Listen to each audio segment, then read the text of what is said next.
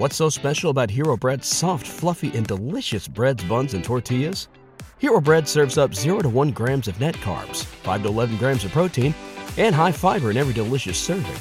Made with natural ingredients, Hero Bread supports gut health, promotes weight management, and helps maintain blood sugar. Hero also drops other limited edition ultra low net carb goodies like rich, flaky croissants and buttery brioche slider rolls. Head to hero.co to shop today. Today's podcast was recorded before we got the stunning news of Tuesday night's Democratic victories in Virginia and Kentucky.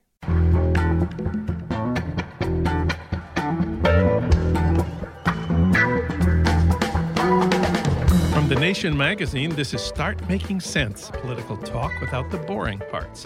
I'm Jon Wiener. This week we are one year away from the election where Donald Trump will be seeking four more years in power. We'll review the situation with John Nichols, and today we'll also talk about socialism. Paul Adler will explain. His new book is The 99% Economy. Also, one of our favorite writers has a new book out. John Le Carre. It's called Agent Running in the Field. It's number five on the bestseller list. He's now 88 years old. He's written 26 books. They've been published in over 50 countries and 40 languages. The books are about loyalty and betrayal. John Powers will comment. He's critic at large on Fresh Air with Terry Gross. But first, Election Day is one year from now. For comment and analysis, we turn to John Nichols. Of course, he's national affairs correspondent for The Nation and host of the Next Left podcast. John, welcome back. It is an honor to be with you, my friend. So, where do we stand one year out? The highest rated poll is from ABC News and the Washington Post. It's also the most recent out on Tuesday, and it shows that among registered voters, Bernie is beating Trump by 14 points, 55 to 41. Elizabeth Warren is beating him by 15 points, and Joe Biden is beating Trump by 17 points, 56 to 39. Even Mayor Pete, it says, would beat him by 11 if the election were held today. That's for the national popular vote. But, but, the New York Times Upshot poll, which is done with Siena College and is also ranked very highly, they polled state by state in the swing states, and they found that Trump remains, in their words, highly competitive in the battleground states likeliest to decide his reelection. They're talking about Michigan, Pennsylvania, Wisconsin, Florida, Arizona, and North Carolina. So, together, these polls suggest that the Democrats will win the popular vote, probably by a lot, but Trump has a 50 50 chance or something like that of winning the Electoral College again. What do you think about that? I think it's a big deal. And I think it's the way that any conversation about 2020 should begin. And that is with the fact that a majority arguably an overwhelming majority of Americans don't want Donald Trump to be president of the United States. It remains the truth now when polling shows that clear pluralities, in some cases majorities, favor not just the impeachment of Donald Trump, but in many polls, the removal of Donald Trump from office.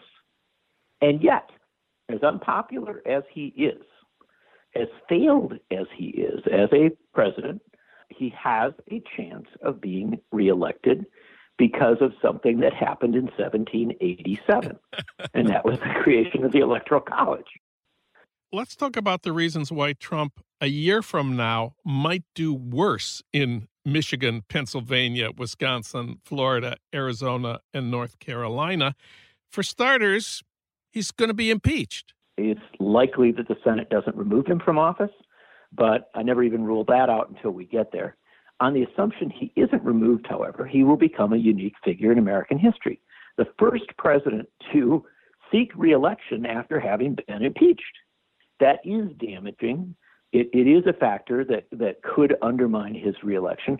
There's a lot of other factors as well, by the way. I mean, the, the truth of the matter is that our economy is not nearly so healthy or stable as Trump and people around him tend to think, uh, there is indeed the vulnerability, the possibility of a slowdown. That slowdown, uh, I think, would be absolutely devastating to him politically.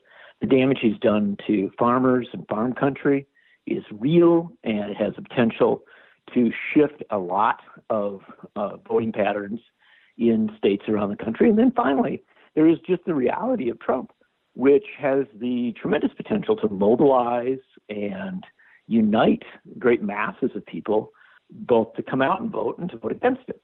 Well, these are polls of registered voters and likely voters. You and I have been saying for many years now that the Democratic strategy is not to win the likely voters, it's to expand the pool of likely voters, to bring in people who have not voted in the past, young people, people of color, uh, women who didn't vote last time around, all of whom are potentially part of the Democratic base. Bernie knows this. Elizabeth Warren knows this. I'm not sure that Joe Biden knows this. He seems more focused on the likely voters, which is who the polls are focused on. Let's talk about the difference between the likely voters and the potential voters. That's a it's a hugely significant reality. I mean, America has dramatically underperforming election electoral participation. If we had the 70% plus turnout that you saw in Germany, the 80% plus turnout that you see in Scandinavian countries, and, and these are places with real political divides, with a left and a right, and hard, difficult issues that they're dealing with. But if you if you had that level of turnout, we'd already have a single payer healthcare system, right? We'd already have you know free college or at least very very affordable college. I mean, many of the things that Bernie Sanders, for instance, and Elizabeth Warren are talking about are things that you get from a high turnout election, from a high turnout pattern of elections, because at a certain point, when you expand that electorate, it moves left. Now, in our circumstance, it doesn't move left, by the way, on every issue, and that's where you get some of the complexities of Europe. But it moves left enough on a on a set of basic programs, and so because we are underdeveloped as a democracy, we have a situation where uh, a tremendous number of people, frankly, don't see government as having the potential to deliver right? Government is having the potential to do something fundamental in their lives and, and be truly beneficial to them. For the Democrats, if they want to expand their base, they cannot simply say that they want to replace Donald Trump. Because for a tremendous number of voters, and frankly, a lot of young voters, a lot of disenfranchised voters, getting rid of Trump is a, seems like a great idea. They're fine with that. But there's that deeper question of, well, what comes next? How does you know, what's the benefit of this thing? And so uh, to expand the electorate, which is going to be absolutely necessary, Democrats have to nominate someone who's got the ability to excite folks who frankly don't have tremendous confidence in the political process. It has to be, you know, I dare say, a revolutionary message. So the Democrats' strategy should be to expand the electorate. And you and I have been saying for many years now that the Republican strategy of countering this is voter suppression, making it harder for Contract people to vote. Yeah. Voter ID, purging the voting rolls, closing polling places in black neighborhoods and student neighborhoods. Where do we stand right now on voter suppression? Well, it's it's it's a real factor that that there are forms of suppression that are in play. Um, when we're going to talk about suppression, as long as we're doing it, let's let's do it in the right way. Let's look at all the, the factors.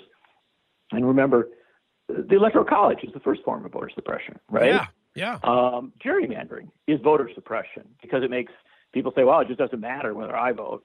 Money in politics, especially negative TV ads that play out of money in politics, you know, those ads are there to suppress the vote. They're there to make people, you know, say, oh, all the candidates are the same, why bother? So there's a lot of forms of voter suppression what we're really talking about here is structural suppression done by the state. And as we talk about, you know, this mobilizing, bringing new voters in, you know, many of those new voters have to be registered. They will have to jump through the hoops that have been erected. And so the process becomes more difficult. The key thing is it can, as Jesse Jackson always says, it can be addressed. As bad as voter suppression is, in most cases you can get ahead of it. But the thing is, you have to start very, very early. You have to get people registered You have to get people engaged. You ideally have to, you know, have them voting in primaries along the way so that they they kind of they're comfortable with it. The process is playing, and and so that means that uh, what the Wisconsin Democratic Party did uh, last weekend made the biggest deal thing for 2020. The Wisconsin Democratic Party, one year out, had a weekend of door knocking, mobilization, going into uh, neighborhoods that have traditionally not had the highest turnouts and doing every house, not just looking at a voter list, but going to a lot more people with the idea of building out that electorate. Um, I can tell you that in watching what's going on in Wisconsin, I'm pretty confident that they could pull it off. I suspect that they can move Wisconsin into a, a state where Democrats can win. Um, but it's an immense amount of hard work. And you know what? It costs a ton of money. And even now, in the politics, in the political processes of our of our country, you have folks who say, "Oh no, we've got to save money for television ads at the end of the campaign. We've got to raise a whole bunch of money for media campaigns." Let me tell you this: to win in 2020, candidates and parties ought to be spending money now, right now, to build out, to organize and build out that base, uh, frankly, to, to expand that electorate uh, for November 2020. If they're not doing it now, they run the risk of not pulling it off because of the suppression factor. And I'll put one more suppression thing on the table just for people to be aware of, and that is uh, the assault on trade unions. Unions have historically been a, a huge force in mobilizing turnout and, frankly, in, in getting portions of the electorate that might have, you know, some tendency, some openness to voting for a Donald Trump, frankly. The unions have been very, very good historically at counterbalancing, at challenging that. Um, unfortunately, Michigan is now a right to work state, Wisconsin, right to work anti labor state. Wisconsin is now a right to work anti labor state. Indiana is now a right to work anti-labor state. These are all states, by the way, that voted, you know, have voted very comfortably for Democrats in the past. It's become much harder. The diminishing of trade unions has to be put in the mix. John Nichols, read him at thenation.com and listen to him on the Next Left podcast. Thank you, John. Always great to have you on the show. It's a great honor to be with you, my friend.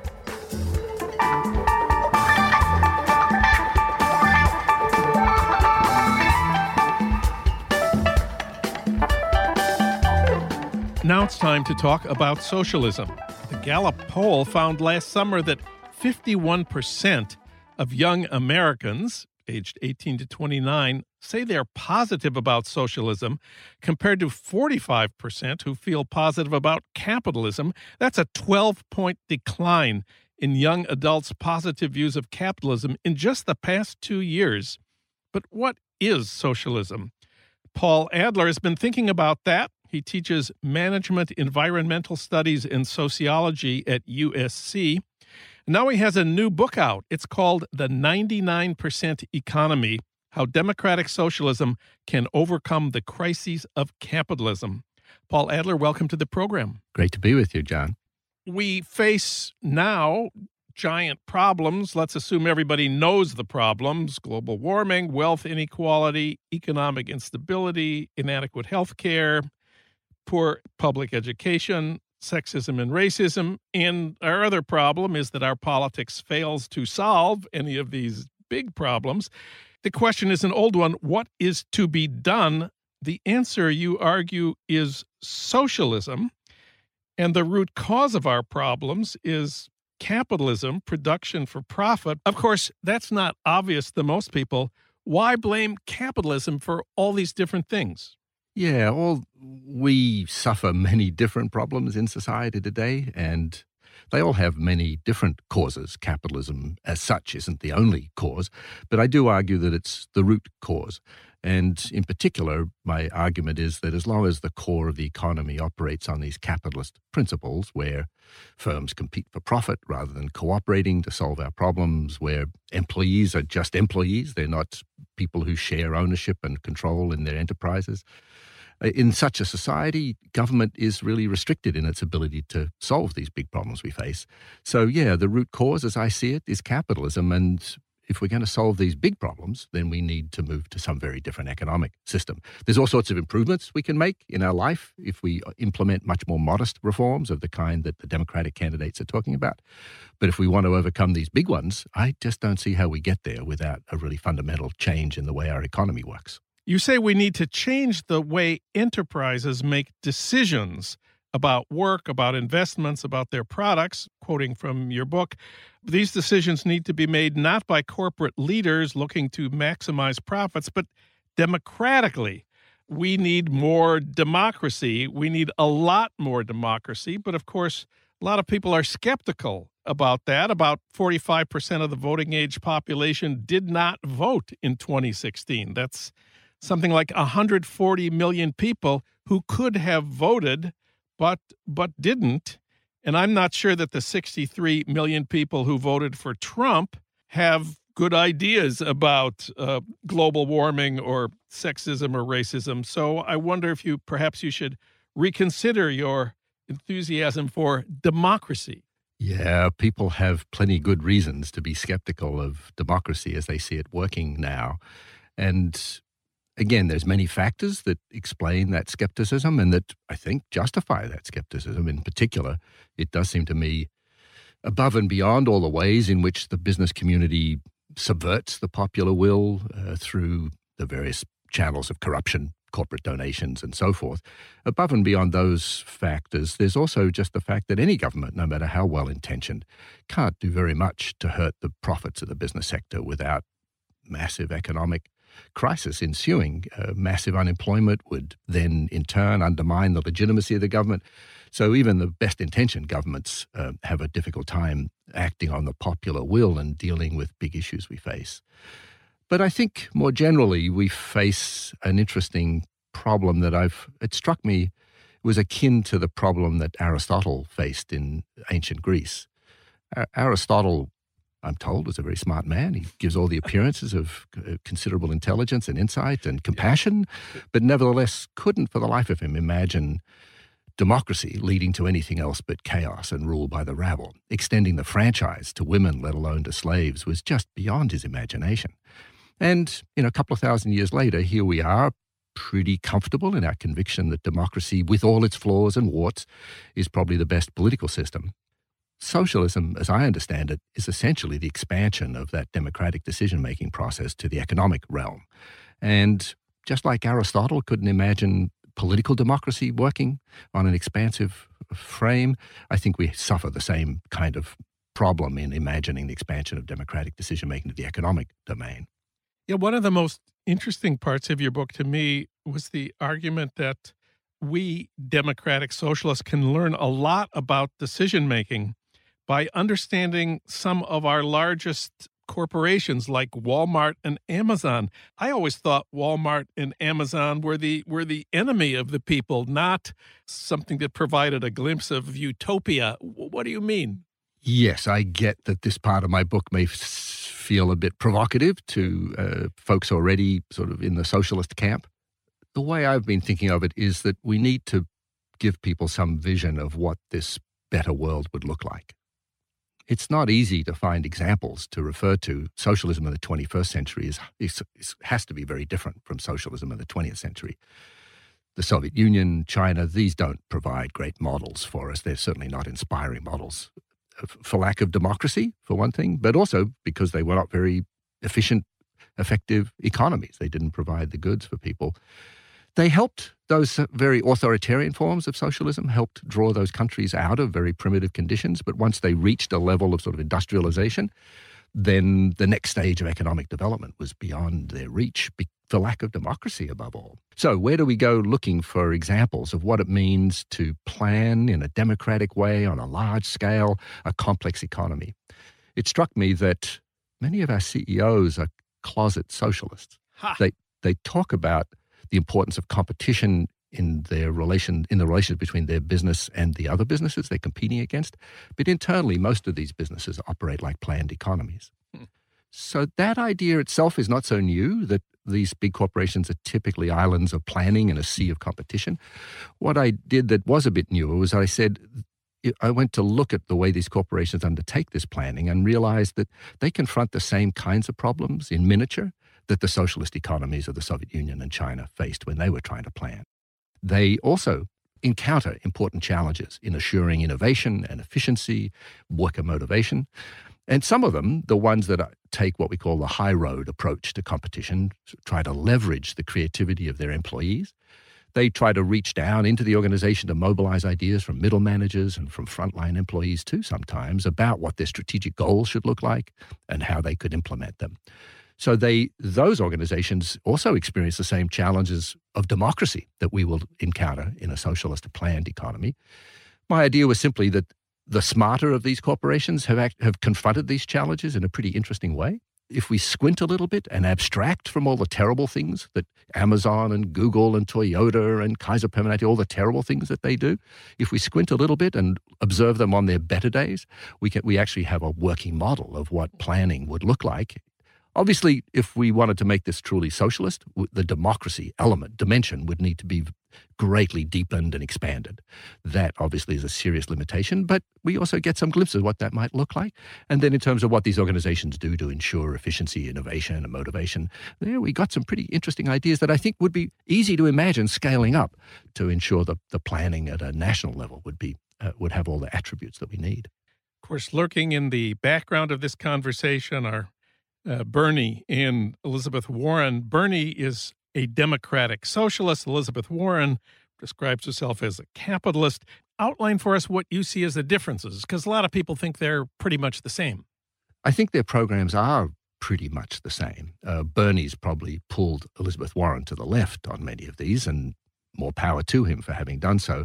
But both of them, I think, can be fairly described, their platforms, policies, can be fairly described as social democratic. So, t- to that extent, I'm all for it, but I don't think it gets us where we need to go. Why do I think Bernie's the more important candidate? The distinction, I think, is essentially boils down to this that Bernie Sanders understands that if we restrict ourselves to policies with which the business community can, can reconcile itself, then we will never get anywhere near close to even the social democratic reforms that Warren is proposing. The business community is going to strike back, and we've already seen evidence of that in the news in the business pages. They're mobilizing ferociously to to slap down her candidacy. Let's imagine a Warren presidency and a, and, and a Democratic controlled House and Senate. As soon as she starts to implement that program, the opposition of the business community is going to be ferocious what mass movement is going to be pushing back on that community? What has Warren done to build that mass movement? Nothing. Her campaign is an electoral campaign. Bernie at least understands that if we try to implement these kinds of policies, it's going to be a struggle, and we're going to need a mass movement to push for, to put pressure on Congress in order to make this happen. And that's the big difference for me between Bernie and Sanders, not in their policy recommendations so much as the constant drumbeat in the Sanders campaign that we need to be building the kind of mass movement that enable us to resist the pushback we're certainly going to encounter from the business community. In your book, The 99% Economy, you say you are hopeful and optimistic. Many of us find this optimism amazing. We want to know why you are hopeful and optimistic. Let me answer that in three parts. First, I think in the longest sweep of history, there are lots of things on the so- on socialism's side. As capitalism develops, we see ever more concentration which makes it a lot easier to imagine nationalizing vast spans of industry. We can nationalize Walmart with a stroke of a pen. Nationalizing the 100,000 retail stores that Walmart has displaced over the past couple of decades would have been a gargantuan, really difficult task. Secondly, uh, capitalism in its development has developed a increasingly sophisticated working class, notwithstanding your uh, frustration with the way many working people voted in the last 2016 elections. These are more educated people, people more aware of the world than was the case in the working class 50 or 100 years ago. Maybe their class instincts have been dulled, but their level of education has improved. And that, I think, is an enormous resource for a socialist movement. And then, thirdly, I think the level of frustration we see today between what could be with all the technology and resources we have and what the misery of working people that working people experience today that sharpens people's motivation for change. So, in the big sweep of things, my first point would be in the big sweep of things, I think we have a reason for optimism. In the shorter term, I think we also can be optimistic for another reason, which is that there are a number of crises that loom, and those crises can be crucibles for quite rapid and radical change in people's mindsets. The environmental crisis is going to envelop us very quickly, and we're going to be soon confronted with very dramatic choices about not about how strong the government's intervention in the economy is going to be, but whether it's going to be democratic or totalitarian. We are going to encounter economic crises. Uh, they've been held in abeyance for a couple of years, but another 2008 is more than likely. It's very likely. And in the, that kind of moment, I think we can also see opportunities for radicalization, rapid radicalization. And then, thirdly, if either of these more progressive candidates is elected to the White House, there'll be a political crisis. And that political crisis, too, can be a crucible for change. Paul Adler, his new book is The 99% Economy How Democratic Socialism Can Overcome the Crises of Capitalism. Paul, thanks for coming in today. Thank you, John.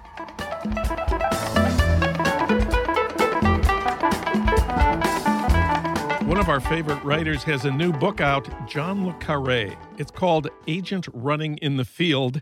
He's now 88 years old. He's written 26 books, which have been published in 50 countries and 40 languages. They're about loyalty and betrayal. Many are about the ambiguities of the Cold War. Our protagonist in the new Le Carre is Nat. He's a 47 year old veteran of Britain's Secret Intelligence Service. He believes his years running agents in the field are over. He's been put out to pasture by headquarters at a place called The Haven, a decrepit building in the back streets of North London that we are told is the office's home for lost dogs. For comment, we turn to John Powers. He's best known as critic at large on Fresh Air with Terry Gross. His reviews are heard by something like 3 million people on every NPR station in the country. He's also been a film critic for Vogue and before that, the LA Weekly. And he's written for the New York Times, the Washington Post, and The Nation. His books include Sore Winners, it's about George Bush's America, and WKW, about the wonderful Hong Kong director Wong Kar Wai. John Powers, welcome back. Glad to be here. So, Nat, our protagonist, is not only a runner of spies, he's also a passionate badminton player. Tell us about his regular opponent, Ed. Well, he, is the champion at his local club. And one day he's just won a match, and this young man comes bullying his way up and insists on playing him. This guy named Ed. And at first he doesn't want to, but the guy's just so insistent that he finally agrees to play Ed. And so they begin playing and Ed turns out to be a really good badminton player. So they kind of bond and they would play badminton, and afterwards they will go have a beer. And over beer, Ed will talk about how much he hates Brexit, how much he hates Trump, and basically be outraged by the state of the way the country's going. And, and that's their relationship. Ed does have a certain kind of eloquence. He calls Brexit an unmitigated clusterfuck, an act of self immolation in which the British public is being marched over a cliff by a bunch of rich, elitist carpetbaggers posing as men of the people. So Ed is the kind of wild and crazy guy in contrast to our protagonist, Nat, who it gets to be the calm and reasonable one. Yes, and, and the interesting thing is that Nat essentially agrees with Ed on Brexit and Trump. But of course, he, he, he's suave and. Hmm. Ed is comes from a, a, kind of a religious background of the kind that E.P. Thompson used to write about, where he's a true believer. And so, therefore, he's passionate and unironic, whereas Nat's job has always been to be the slick, charming one. So you never quite know what he thinks, except we know because he's the narrator of the book, and we know that he essentially agrees with Ed. And Ed is really not very appealing. He's kind of unpleasant. He's kind of awkward kind of a loser socially and and politically he's utterly predictable. Yes, he seems like a cliche of something. And he doesn't fit into his world. You know, and as as you're reading, you don't know where this is going to go. You know he's important because it's a John le Carre novel, and the book begins with a badminton challenge that clearly has to mean something. And because he's named Ed, you think, oh, you know, is he Edward Snowden? Is he Edward R. Murrow? Is you know, there are lots of Eds out there, and so you're trying to figure out what he's going to be. But you you really you just know he matters, but you don't know why. And there's another character on the team of misfits and losers. There's one who doesn't fit in, and it's a young woman named Florence Flo. Tell us about her. Florence is sort of a rising star, but the one fear that the service has about her is that she feels maybe feels things too intensely. She's too emotional. She hasn't yet learned to be as cold-blooded as the most classically cold-blooded one is George Smiley. They're training her in the Haven in order to make her less human than, than she is. Her politics seem once again to be kind of aligned to the anti-Brexit, anti-Trump thing, but that's less explicit than in the case of Ed.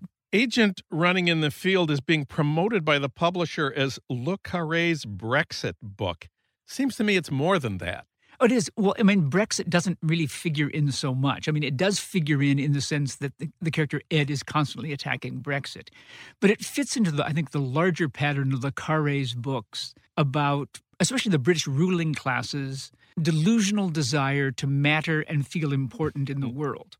So it's also a book about keeping Europe together. It's a book about one of one of the great Le Carre themes is the way that the United States is the big bully boy, and that although Le Carre dislikes the U.S. for that, what he really dislikes are the people of his social class sucking up to the U.S. in order to have an illusion that they have are powerful and matter in the world. You know, all the way through the books, that's like one of the great underlying themes. Yeah, and while Ed is obsessed with Brexit, Florence has her own preoccupations. She's concerned about the crimes of the super rich. Uh, there's a Ukrainian oligarch who she wants to spy on, who's connected to the Putin circles. So she's got different preoccupations. As for Le Carre himself, he's done some interviews promoting the book where he describes himself politically as basically a, a, liberal Democrat, and he sees the embattled democratic forces of Europe and the U- United States threatened by this unlikely alliance of Trump and Putin. In some ways, he seems more committed now to the liberal democracies of the West facing Putin than he did in the 60s and 70s when the United States and Britain were facing the Soviet Union. Is that a fair statement? I think it's a fair statement. I think partly because the books that he was writing in the 60s and 70s, he was still more steeped in the fictional world that he created, where the Cold War provided the, the, political structure for everything. And then he could then write about someone like Smiley, who was, of course, the great Le Carre hero, but, but not actually heroic. If you if you follow Smiley's career outside of the books, where he's like Tinker Tailor Soldier Spy, where he's bringing, you know, bringing Karla, the Soviet bigwig, you know, capturing him somehow. If you leave that aside, Smiley in early earlier books sends people off to their death. He gets people to believe things knowing that it will kill them and still has them go do it. And Le Carre was always filled with the ambivalence about that, but it never seemed politically big in the way that it seemed since, I think, since the end of the Cold War.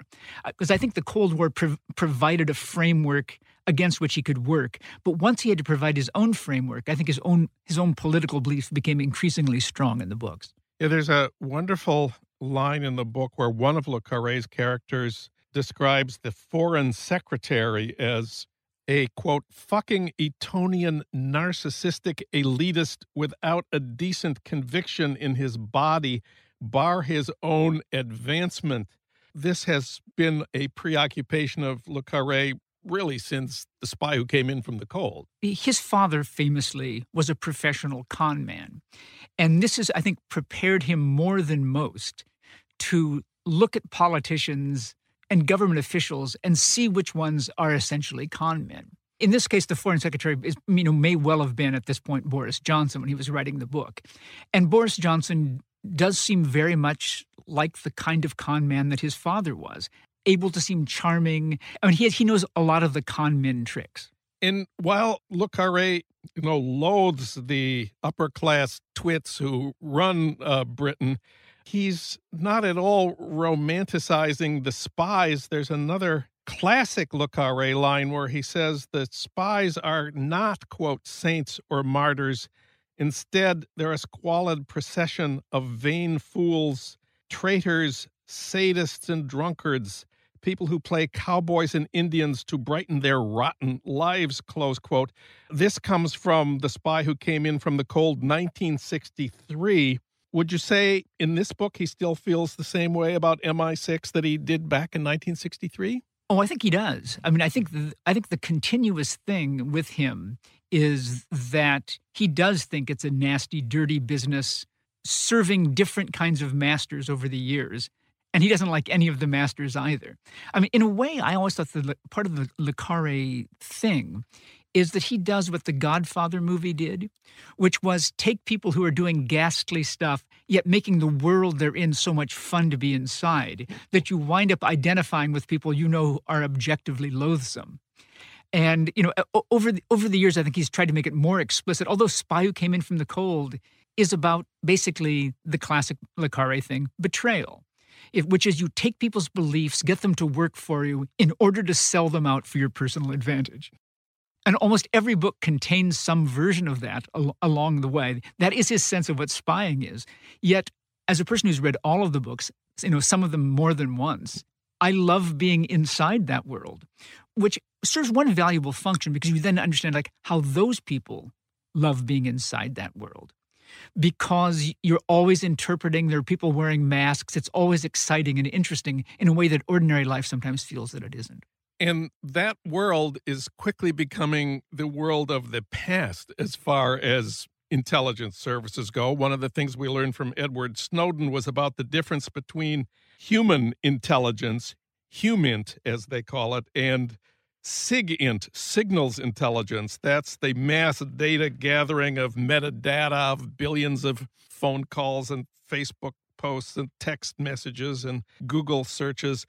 Le Carre's spies have all these human frailties. They have ambitions and secret loves and blindness and loyalty and, as you say, betrayal. And none of this exists in the new world of algorithms doing the metadata collection. In the French spy series, The Bureau, which which is a terrific series and, and people should watch, you, you can see how the basically how the tech world is entering their world. Yet, yet part of the greatness of the show is you never lose the human side of it. Well, the classic Le Carre books don't have happy endings from the very beginning. We talked about it many times. The spy who came in from the cold. The end is remorse, betrayal, maybe even despair. What about the end of this book? Well, I don't want to give too much away, but, but I would say that over the years, Le Carre has has gotten less bleak. In the context, I think, of spy novels, he's still bleak. You know, because most of them do have the hero winning, whereas Le Carre, you, you always do something where even where the hero wins, somehow the hero pays for winning. That you sacrifice yourself in order to win. But but nevertheless, maybe because he's gotten older, and at least, at least I know as I've gotten older, I'm less purely drawn to things that just end in bleakness and death. Maybe because I can feel myself tending in that direction myself. but you know, he's 88, and I think somehow at a time of especially among his class of kind of widespread despair over the state of things i think i think he doesn't he's not going to give you an ending that's like spy who came in from the cold where it's basically all ruin in the new book we rush relentlessly towards a stunning climax. On the last page, our heroes disappear into the sunset.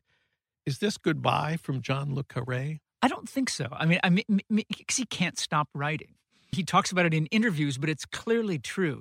Philip Roth, I think when he hit 80, packed it in and just thought, yeah. Where, um, I mean, whereas one of the good things about being a genre writer is that you, in a way, you don't have the same kind of literary reputation to shepherd. Whereas Roth had done all these books, and I, th- I think he thought he had had a great 30 years and didn't want to start writing lesser books. Whereas if, if, you're, if you're writing spy novels, somehow you never get to be considered in the conversation of the great writers of your time. So therefore, you don't have to, but so you can just write the books that interest you. And it's probably his way of engaging with contemporary reality. And I think when you're in your 80s, it's so easy to feel like that's slipping away from you, that by constantly following a story, and being involved in it, it actually keeps you part of the world in a way you feel you might not otherwise be. So I'm expecting another one. We've been speaking with John Powers about the new book by John Le Carre. It's called Agent Running in the Field. John, thanks for coming in today. I was happy to be here.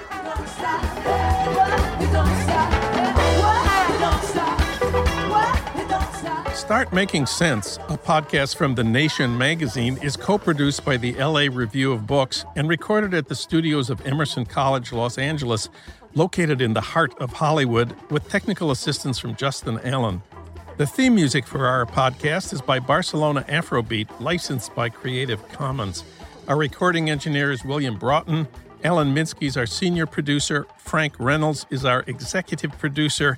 Annie Shields is the nation's engagement editor. Dee Guttenplan is editor of The Nation. Katrina vanden Heuvel is publisher and editorial director of The Nation. You can find out more about the Start Making Sense podcast at thenation.com, and you can subscribe to Start Making Sense wherever you get your podcasts at Apple Podcasts, Spotify, Stitcher, or Pocket Casts. I'm Jon Wiener. Tune in to Start Making Sense next week for more political talk without the boring parts.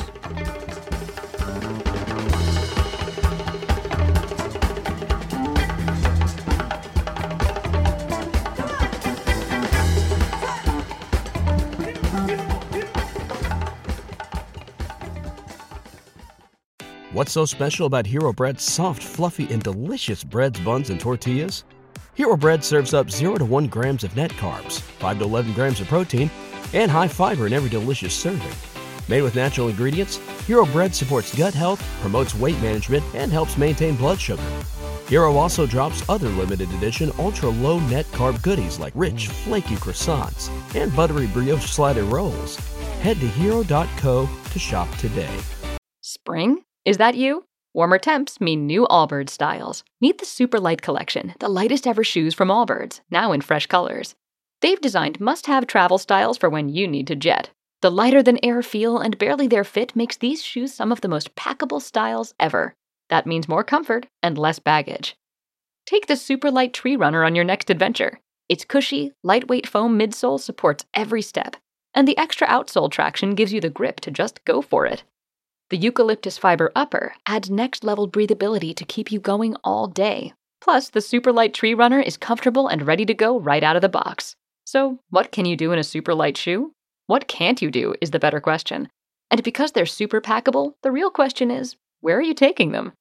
Experience how Allbirds redefines comfort. Visit allbirds.com and use code SUPER24 for a free pair of socks with a purchase of $48 or more. That's A L L B I R D S dot com, code SUPER24.